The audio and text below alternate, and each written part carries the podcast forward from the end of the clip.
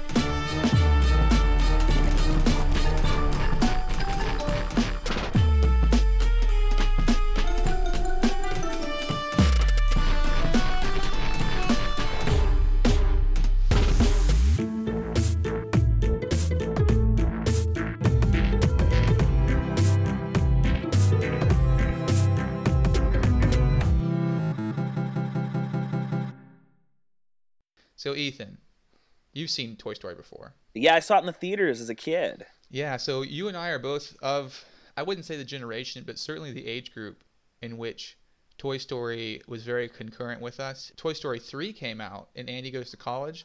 That's the same year that I was going to college. Ah, So okay. it was like super prescient for me. Right. Yeah, and I think I must have been a sophomore in college, a junior Yeah. maybe. So why don't you start us off with a summary of what goes on in this, and then we'll dig into it. All right. Uh, so Toy Story takes place in a world in which our toys come alive when we aren't looking. And so Woody, who's a cowboy doll, he's the leader of Andy's toys, and he's Andy's favorite toy. But Andy receives a Buzz Lightyear toy for his birthday, which causes Woody all sorts of trouble. Buzz is a spaceman action figure who doesn't really realize that he's a toy, and he replaces Woody as Andy's favorite toy, and the other toys take sort of a big liking to him as well. Woody, in his jealousy, tries to knock Buzz behind Andy's desk, but accidentally sends him out the window. So Andy takes Woody with him to a dinner at Pizza Planet. Buzz hitches a ride on the back of the car. At Pizza Planet, they get caught by Andy's evil neighbor Sid, uh, who tortures toys. So at Sid's house, they see other toys ripped apart and remade into hybrid monsters.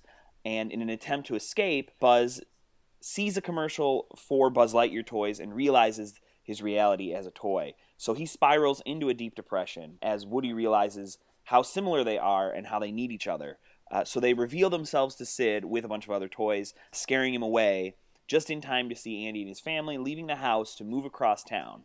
They chase the moving truck. They realize the only way to catch up is to light the rocket that Sid strapped to the back of Buzz. So they light it, and Buzz flies them into the air. They land triumphantly into the car through the sunroof, and then the film ends with a Christmas celebration where Andy and his sister receive a puppy. Gasp. Wow, that's pretty succinct. That's uh, a little bit of a far cry from episode one in Ben Hur. Uh, yeah. I was just thinking as you were saying that, I was like, is that really all that happens in the movie? And yeah, that that really is. I mean, Yeah. it's not incredibly long. It's not Ben Hur length, but no. there is a lot of nuance to this. And I think what we'll do now is throw our listeners into the pivotal scene, which, as Yeah. you mentioned, this is Buzz's spiral into depression. Yeah. there were a lot of places that I could have picked something about this, about a pivotal scene, but this I think really fit because it's the beginning of the common ground between Woody and Buzz, Yeah. and really the genesis of that buddy comedy that we know in Toy Story 2 and 3. Yeah. And really that Pixar has kind of capitalized on Definitely. for several movies after this. So, all right, without further ado, here it is. Calling Buzz Lightyear. Come in, Buzz Lightyear. This is Star Command. Buzz Lightyear! The world's greatest superhero, now the world's greatest toy! Buzz has it all! Blocking wrist communicator! Calling Buzz Lightyear! Karate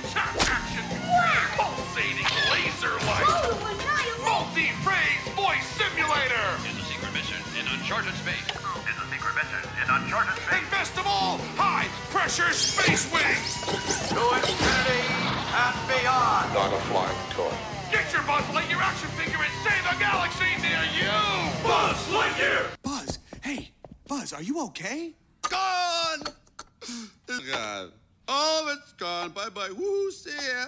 What happened to you? One minute you're defending the whole galaxy, and suddenly you find yourself sucking down Darjeeling with Marie Antoinette and her little sister.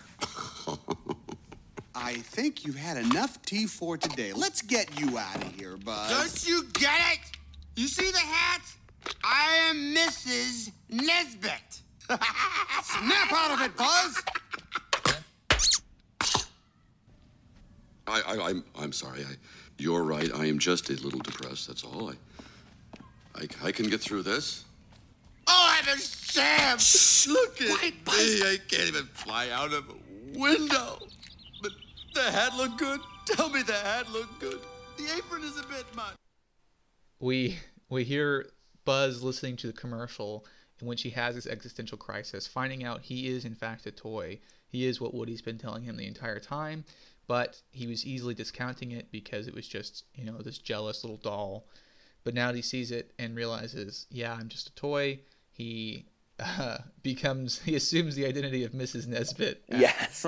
Sid's sister tea party, and uh, it gets gets has a little too much tea, gets drunk, a little too much tea. this actually leads to about I don't know maybe a twenty minute span, so a good portion of the movie in which Buzz really uh, loses agency. He kind of withdraws from the movie. Yeah, he's basically catatonic for a good chunk of the movie. Yeah, I think it's not until the finale is he really snap back out of it, Yeah. or when they're ready to escape. That is, Yeah, yeah, yeah. out. So that's that's a pretty good summary. There's our there's our pivotal scene. Really, what is this movie though? What's a thesis we could we can gain from this? Well, I mean, I think that on some level, right, if the movie's saying that if you're selfish and you're jealous, you're going to end up alone, but if you embrace friendship and teamwork, you'll receive, I don't know, love, community, happiness, family, that sort of thing. Also, be nice to your toys because they're always watching you. yeah. So I sort of describe this as a dark buddy comedy with some unsettling mm-hmm. themes, which we'll get into certainly. yeah.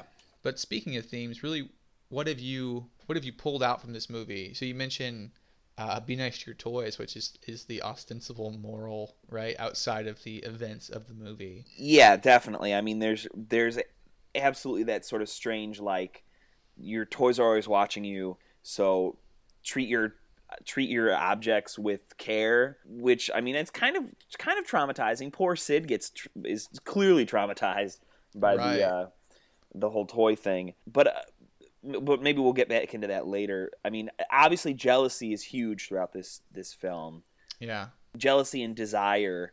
And really, we might even think about desire as a sort of homoerotic or homosocial desire because it's basically all male characters and they all just want the love and affection of Andy.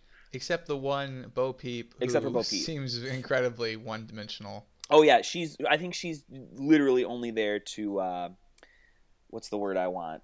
deflect desire or or reappropriate it because like oh, you know, Woody loves Bo Peep, except Woody doesn't really care about Bo Peep other than on a one-dimensional level, like you said. Yeah. Uh, he's really more concerned about Andy and Andy's love, and that's all Buzz wants too, right? They both want Andy's love. Yeah, and so actually, to the Bo Peep point, that was originally supposed to be Barbie, but Oh, yeah. Mattel would not. They thought the movie was going to be a huge failure. Ah, jokes on them. It's the same reason Tom Hanks voices Woody instead of Billy Crystal. Yeah, Because Billy Crystal turned it down, found out he was like, "That's the biggest mistake of my life." And Yeah. so when Pixar called again, that's where we get Mike Wazowski. hmm Yeah, I think let's let's hone in on that jealousy for a second.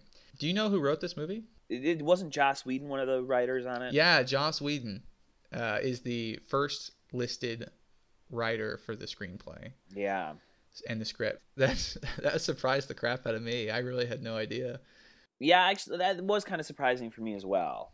So there's a bit of a nuance that we don't really expect from something like an animated movie. And I think it bears mentioning that Toy Story really was the launching of all the animated movies, good and bad, that we enjoy today. Like there's the Pixar AAA sort of class, and then you can occasionally find stuff at Redbox or on Netflix about a little more B-listed animation movies. Yeah. But this is where it starts. Yeah, and then this, I mean, this did put Pixar on the map. And I think, isn't this is this post the Disney Renaissance, or is it sort of in the middle of it?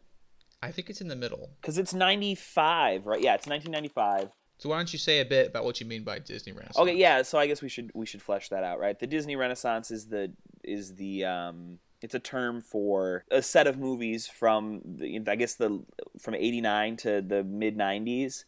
It starts with uh, Little Mermaid, right? Mm-hmm. And goes through. I mean, Beauty and the Beast, Aladdin, Pocahontas. Uh, when's Mulan come out? Uh, that's that's late '90s. That's like at the very tail end. Okay, yeah. So it's sort of the atypical Disney experience as it had been for decades. Yeah, I mean, it was a sort of a return to these. I mean, they made a lot of money. Uh, they had a bunch of really good movies, or at least movies that did very well, um, Yeah. that were reviewed very well over a period of time. Because they did Disney did not do very well in the '70s. Right. They were not making money, and then in the '90s, all of a sudden this happens, right? And I mean, I think we can see that again eh, shortly after you know Toy Story and these sorts of movies. They had a bunch of stinkers. Mm-hmm. Yeah. you know that i guess now what frozen is in one of the ones that is, made a lot of money now that people love Tangled is. I, tangled we're not gonna get into it, but I argue Tangled's a much better movie than Frozen. uh, well i haven't seen either of them so i don't well, know but- you sir need to watch a Blu-ray of Tangled. oh man This jealousy theme. So there's this nuance going on here, and it's not something I quite expected having come back watching this because you know, like we mentioned, we we saw this very young. Yeah. And of course, I've seen it multiple times after that. Yeah i'm sure i've watched the, the vhs many a time as a child. Yeah, child it's probably been a decade though since I've seen this movie. yeah And then going back to it, uh, we find out that Woody really isn't the hero of the story. So No. I want to point us to the opening scene where we have a play scene between Andy and he's he's has Woody come in as the sheriff and Mr. Potato Head's the villain. right the, his his sort of play experience yeah So we're supposed to understand that Woody is the hero, but conversely, Mr. Potato Head is not the villain. So we can't.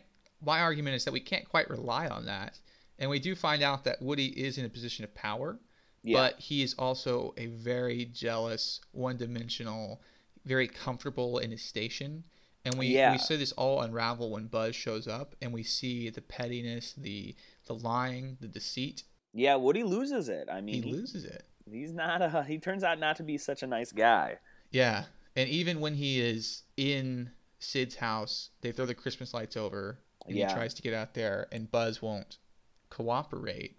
He goes immediately for deception. Yeah, he does. Woody does lie a lot. He lies a lot. He's not a terribly savory character. He's sarcastic. He's he's not endearing in a lot of ways. No, and he's mean. He's pretty mean to Buzz in the Yeah. beginning of the uh, the to beginning of the Buzz, to to many people, really, to Rex and. Yeah, he talks down to everybody. He's talks kind down of a to. Rex, doesn't play checkers with Slink. He Right. Gives Bo Peep the time of day because, well, she's selling something that none of the other ones can provide.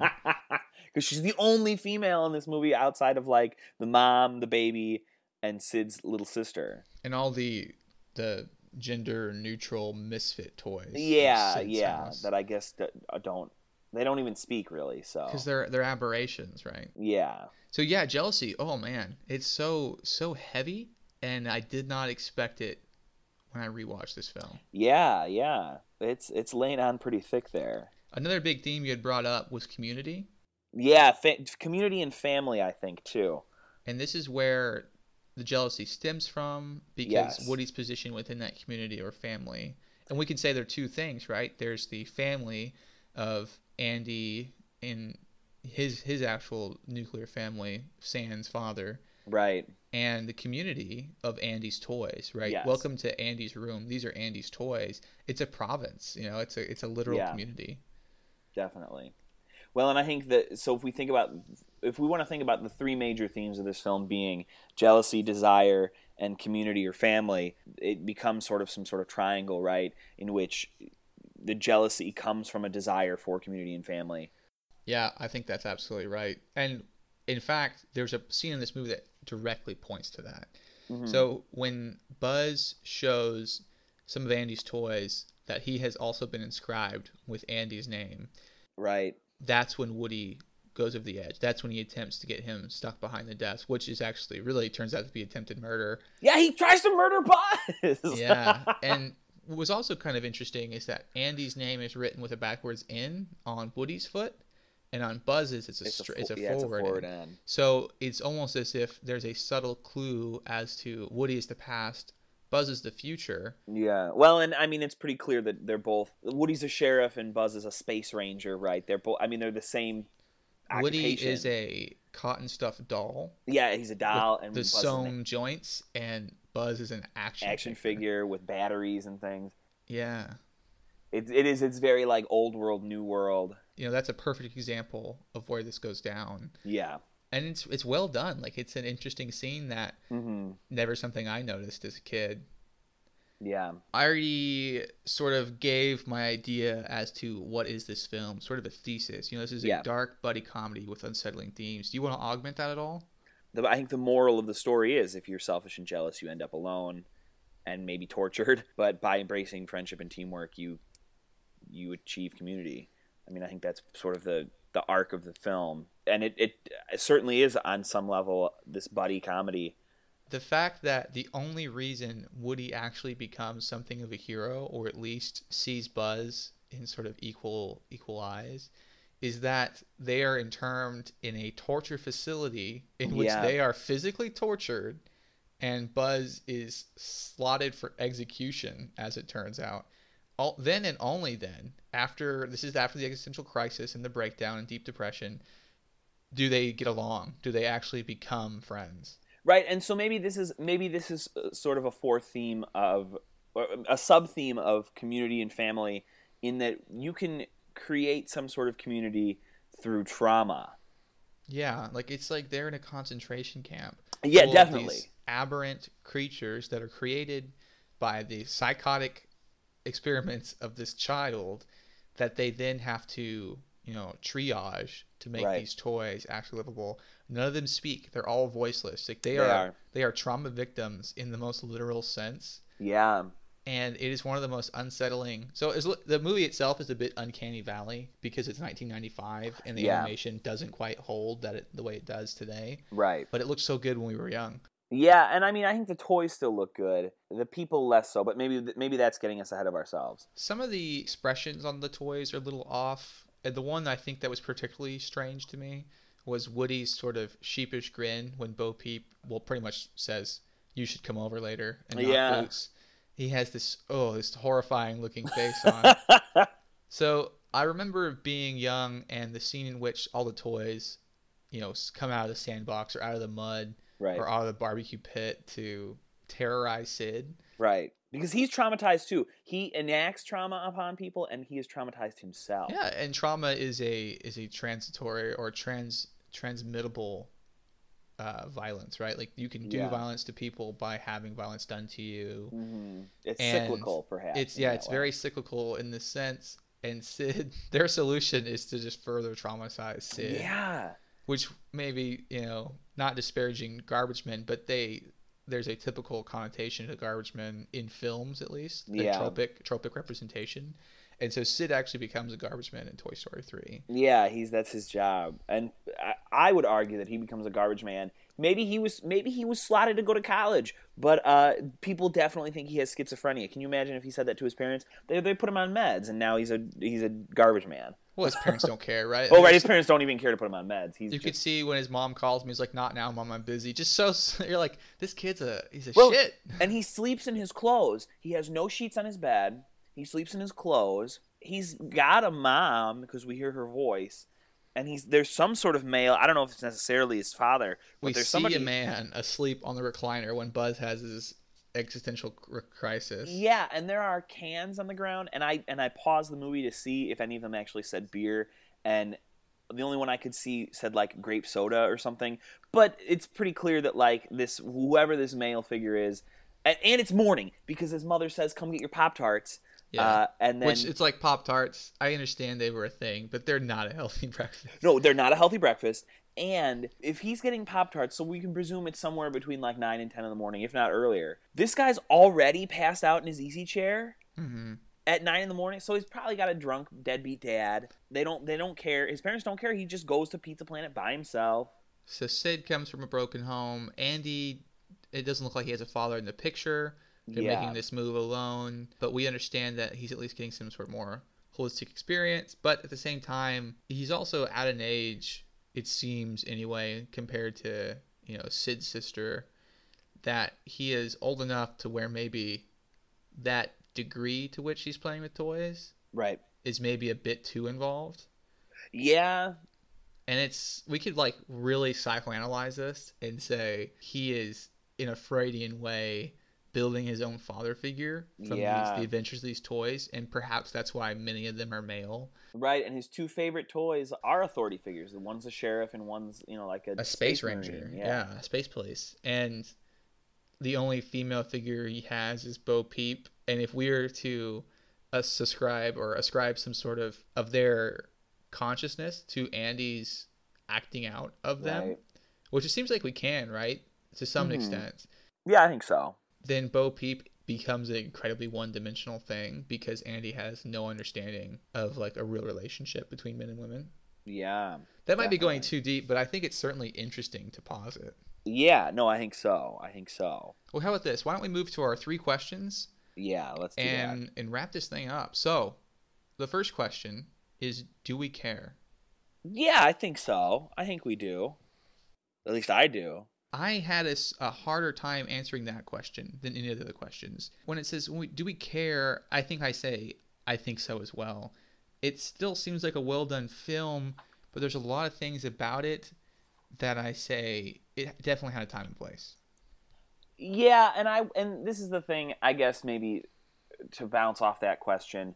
I don't know that this movie would be on the list if it had not been the very first CGI full length feature film. Now you say that, but AFI has a top ten list for animated films, Oh, really? and this one's number six.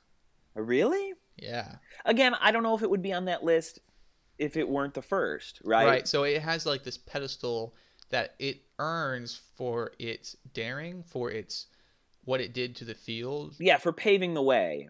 But beyond that, I mean, there's still we talked about a lot of nuanced things in the theme, and I think those are great.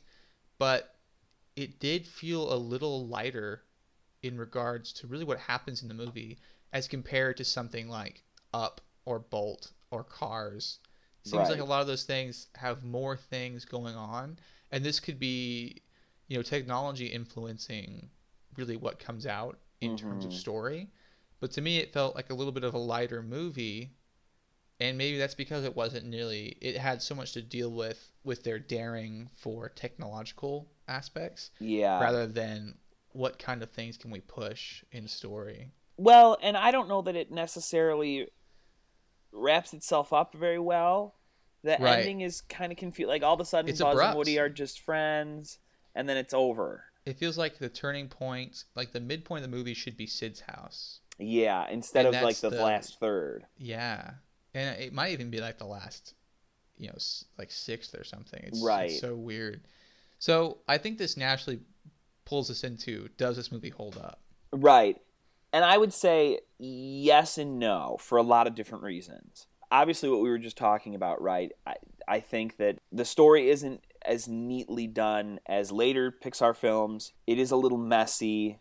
But uh, again, I think you're right in saying that maybe some of that has to do with technology and, and playing with technology. And I mean, I'm sure it cost a, a lot of money to make this movie. And so you can't, I mean, you're not going to scrap things like you would uh, in other way. You know what I mean? Like you, you Yeah, can't just exactly. reshoot the scene with Andy and a lot of this stuff probably had to be used once it was done Yeah, just money wise. so I was watching this streaming, and I guess I'll say it's Amazon. I was watching it on Amazon Video, Yeah. and they have little comments on the sidebars that you can look at, and they actually point out times in which stuff was rendered in- incorrectly, oh, okay. or when inconsistencies are made. So Right. like in this this frame, uh, Woody has this, and then you look back, and now he doesn't have it. right. So like apparently his burn hole during their torture scene comes and goes oh, during really? the movie. So yeah, there's obviously some sort of it wasn't as well, you know, perfectly put together as you'd expect today from Disney Pixar. Right. Well, I mean, it's the first. it's it's the Trailblazer, right? Yeah. So I think you're right, and I mentioned earlier there is a bit of the uncanny valley, which is strange to say Mhm. because we know that this is animation, but at the same time we suspend our disbelief to say these are people, these are standing, Right. these are simulacrum for people. when they look this way, the way they're rendered, the way they're textured, that it gets a little uh, grotesque or uncanny. Yeah, and and that that's one of the things we have to we have to address in terms of does it hold up today. The toys in general look pretty good, and I buy them. The people, on the other hand, Sid does not look. Sid has not aged well. Uh, poor Sid. Sid gets the, the the short end of the stick the entire film. yeah, and you can see the the dog too does not look very good anymore. Right. The mom's when she walks kind of looks weird, like a marionette puppet. Mhm. Uh, even Andy doesn't look that good. The humans don't look that great, but in general, the toys, for the most part, I think look all right. It's obvious that they spent more time Yeah, probably on the toys because they're the stars of the film where Andy and his family are secondary. well, and and you know, it's easier to suspend your disbelief for like a Buzz Lightyear who is a toy already and doesn't have to look like a per. You know what I mean? He doesn't Sure. have to. You know, he already looks deformed and strange because he's a Yeah, like, toy. What is with the thing on his chin? That spiral? yeah, that his weird. swirl? Yeah, I don't know. Is what that supposed to be one weird chin hair, or is I- that supposed to be his jaw in some I hope way? it's not supposed to be a chin hair. I think maybe it's his like dimpled chin. I don't know. But it's, it's- super messed up. Yeah. So Yeah, it's uncomfortable to watch. I also think we need to address the nostalgia that at least I had watching this film. True. I saw those bucket o soldiers and they fall down on their Mr. Gaddy's parachutes Yeah. during that first scene, and I just immediately brought back to that time.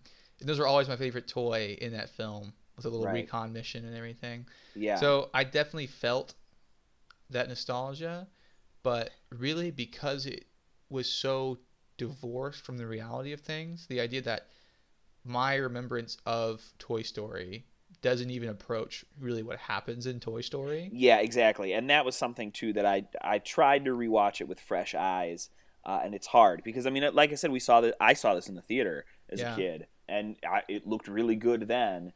How much of my memory is is nostalgia, and how much of it is, or how much my viewing is nostalgia and memory, and how much of it isn't.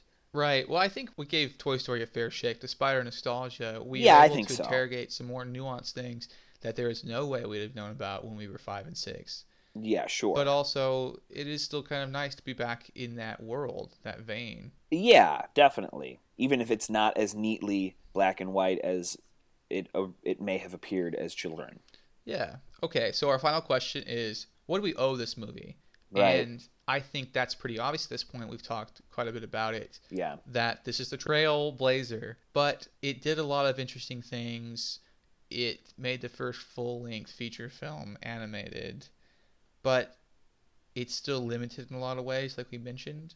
Yeah. where it feels a little bit light on the conflict or plot of the movie because it seems maybe technology constrained it or they just weren't as ambitious because they already had a script rejected once for this film Right. and they had to rewrite the whole thing so it's hard to say but it's definitely limited in scope in a way that other pixar disney films are not Yeah, and I think so. To to maybe further answer this question of what do we owe it, we I mean we owe all of the Pixar films since then. mm-hmm. That you know, and really just sort of the idea that you could computer generate a uh, an animated movie. It's, it's you've got to it, it's owed to this to this film to Toy Story.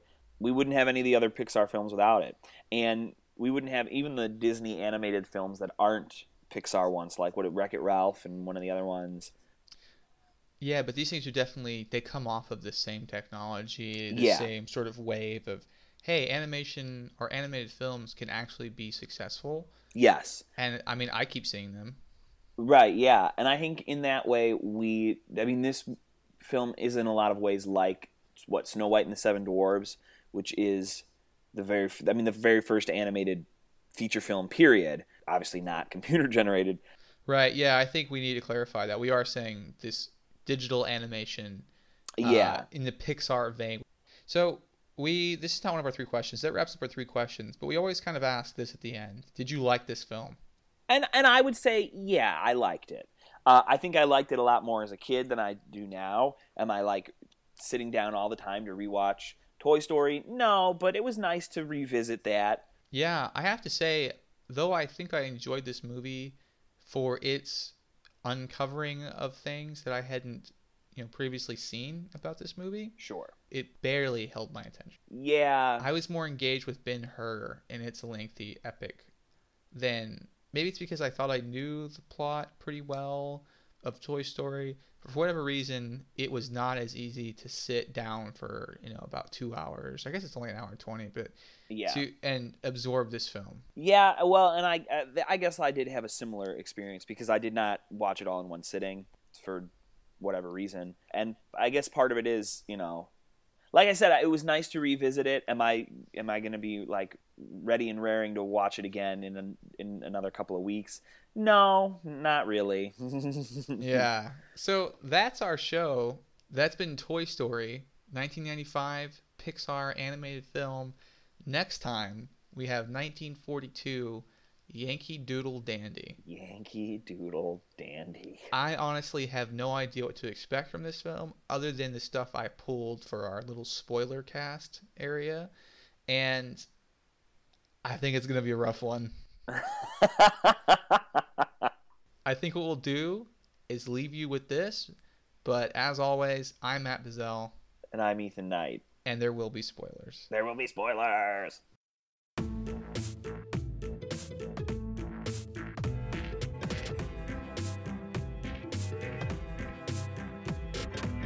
There Will Be Spoilers was hosted by Matt Bazell and me, Ethan Knight. We were produced by Matt Bazell. Our music is by the enigmatic Breakmaster Cylinder. You can find his music all over the internet. Google him. Our artwork was by Becca Knight. You can follow her on Twitter at Becca the Knight with a K, or you can find her website at nightdraws.com. You can follow us on Twitter at SpoilersCast. You can follow us on Facebook at There Will Be Spoilers. And you can shoot us an email if you want at spoilerscast at gmail.com. We plan on answering emails on our off week podcast, so be sure to send in your questions or comments. And finally, please remember to subscribe to us on iTunes and or SoundCloud and review us, please. Thanks for listening.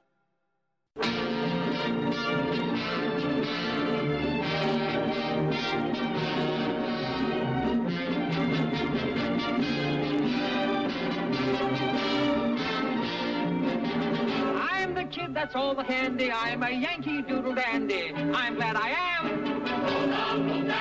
I'm a real live Yankee Doodle. Made my name and fame and boodle just as Mr. Doodle did by riding on a pony.